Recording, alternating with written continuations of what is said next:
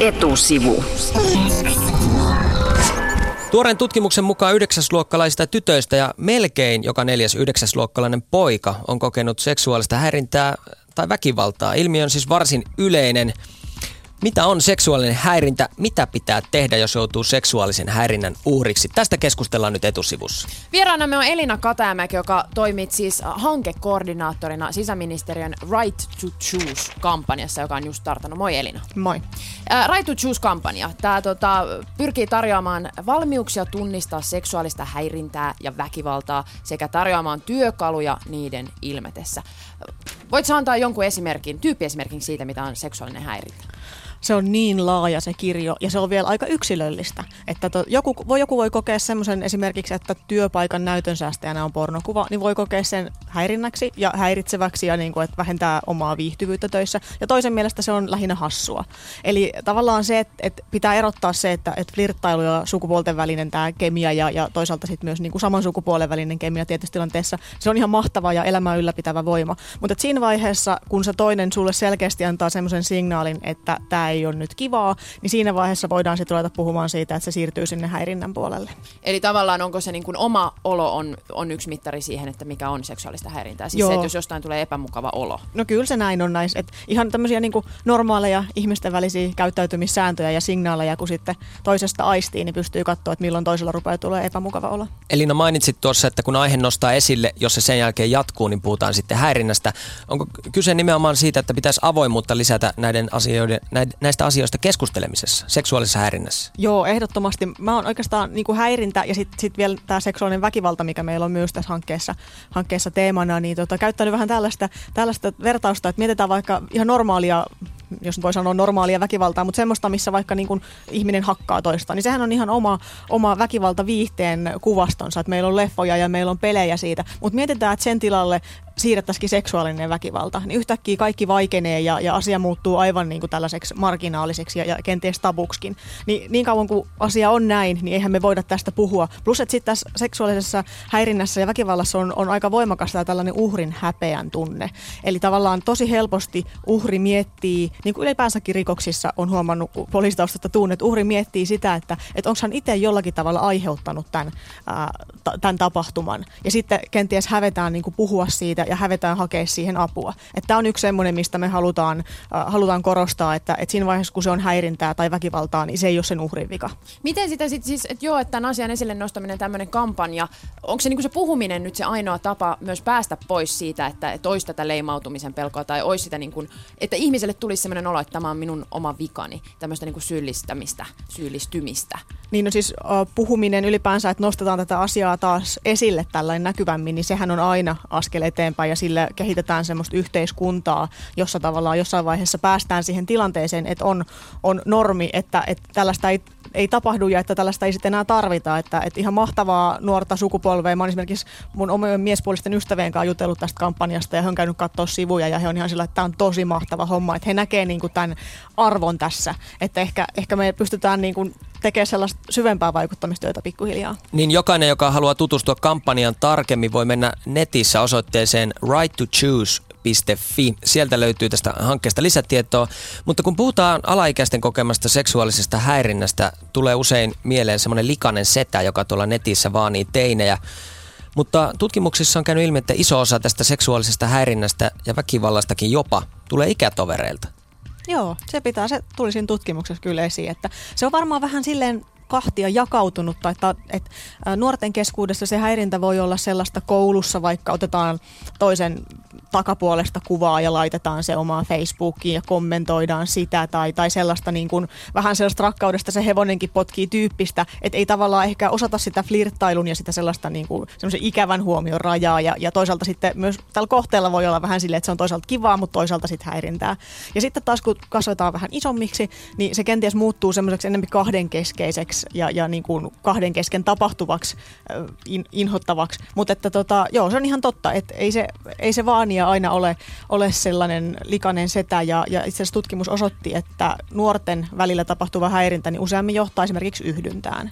Et mietitään sellaista tapausta, että kaksi nuorta rakastuu ihan valtavasti ja aloittaa vaikka ensimmäisen seurustelusuhteen ja sitten toinen, toinen näistä kumppaneista niin alkaa vaatimaan jotain semmoisia te- tekoja, vaikka seksin suhteen, mitä se toinen ei ole valmis tekemään ja sitten tulee painostusta sen suhteen, että et, et, jos et sä nyt tee tätä, niin mä jätän sut tai, tai että et kun se mun eksäkin teki tälleen, niin miksi et sä tee. Ja sitten kun semmoiseen ryhtyy, niin voi joskus myöhemmin olla vaikea tunnistaa sitä, että et ei se ollutkaan normaalia.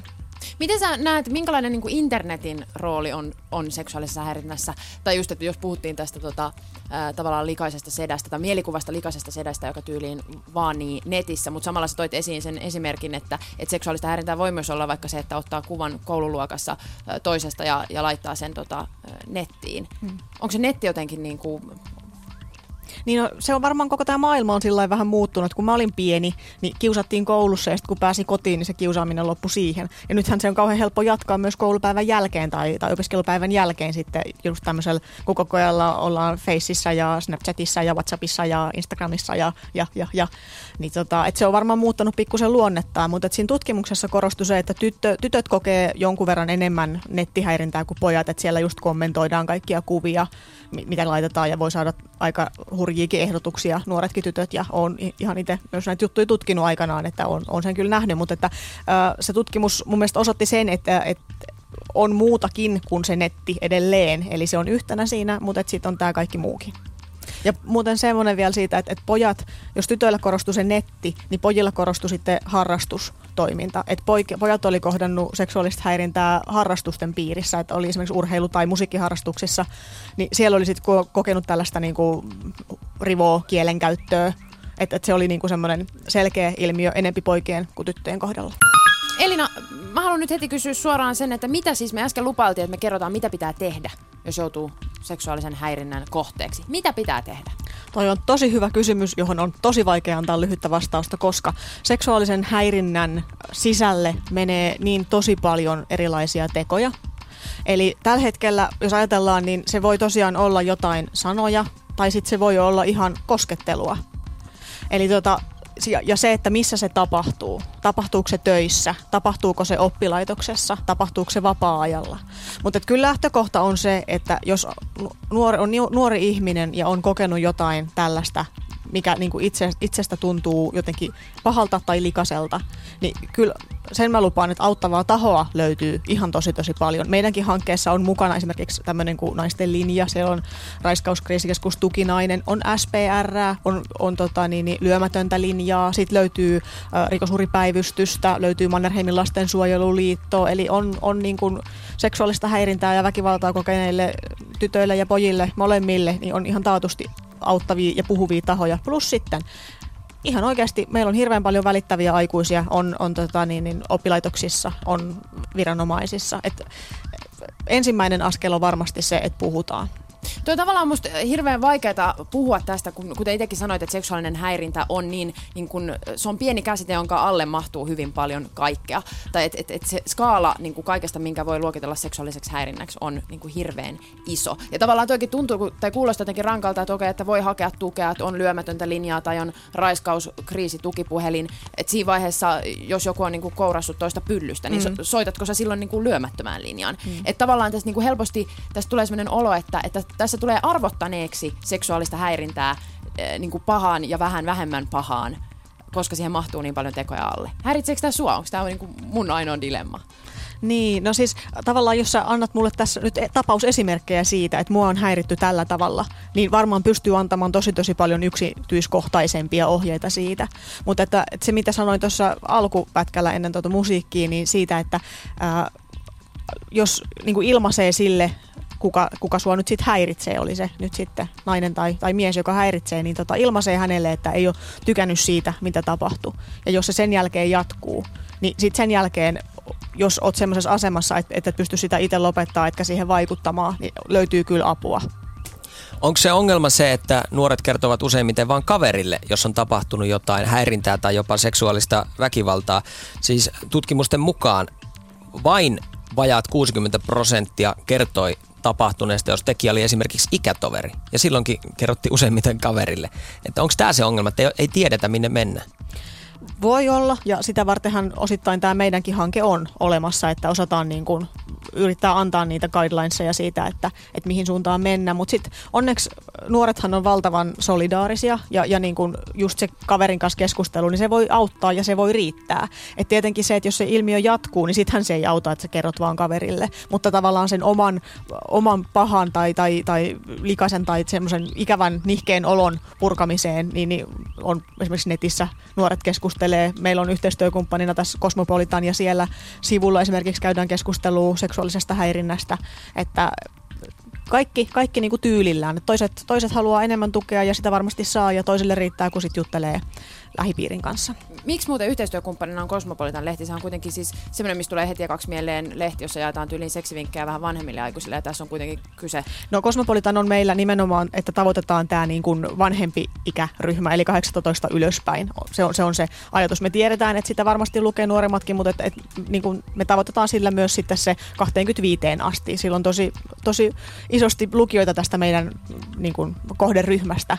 Mutta että tota, jos Kosmopolitanin sisältöä katsoo, niin sehän jakaa ihan huikeasti vinkkejä esimerkiksi työelämään, siellä pärjäämiseen, oman itsen rakastamiseen, oman kehon kunnioittamiseen, toisaalta myös sen kumppanin äh, kanssa elämiseen ja sitten niin et, et on niin kuin miellyttävä kumppani myös sille toiselle, että et asioita voi lukea niin monella tavalla. Pakko nostaa esille vielä byrokraattiset seikat. Teillähän on täällä righttochoose.fi sivuilla tällainen rikosilmoituspeli, Joo. jossa jossa voi tota opiskella sitä byrokratiaa, että miten se menee, jos joutuu uhriksi ja tekee siitä vaikka rikosilmoituksen, niin onko tämä nimenomaan sen takia tänne tehty, että näitä rikosilmoituksia tehdään sitten näistä tapauksista varsin vähän huomioon ottaa, että niitä tapahtuu paljon? No ei ehkä oikeastaan noin ajatella. Kyllä minusta se tiedon, tiedon lisääminen on tässä niinku se tärkeimpi elementti. Et mä itse tosiaan äh, olen poliisitaustainen ja aika usein mulle tultiin sanomaan, että mä haluan nostaa syytteen tätä ja tätä vastaan, kun se on tehnyt mulle näin. Ja Suomessahan asia ei toimi sillä tavalla, että meillä on niinku syyttäjävetoinen tämä rikosprosessi. Niin ihan siitä näkökulmasta on, on sekä nuorilla että sit aikuisilla niin on, on semmoista, niin kuin, musta must toi pukee hyvin sen, äh, niin kuin sen flown siinä, että miten se juttu etenee ja minkälaisia vaiheita siinä voi olla, että mistä vaikka johtuu se, että joku juttu jätetään syyttämättä tai näin. Että kyllä siinä, tämä on semmoinen elementti mun mielestä pelissä, mikä on sovellettavissa esimerkiksi koulujen oppitunneille ja,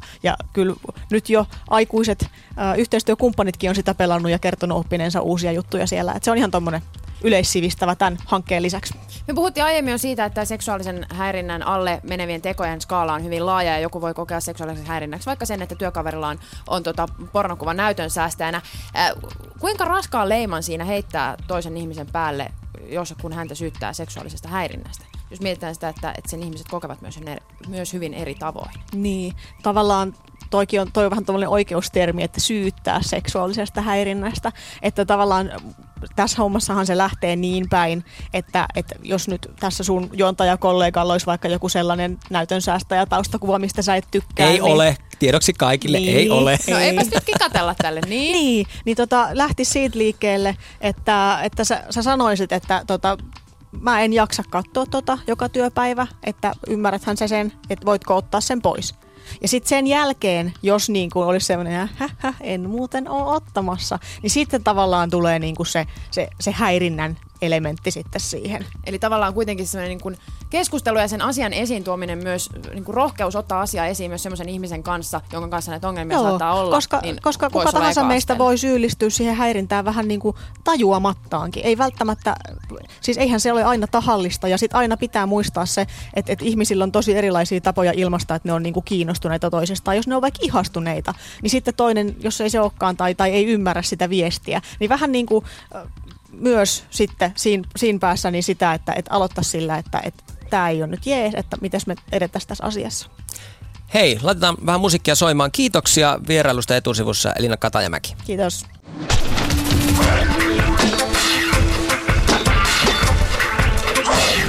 Etusivu.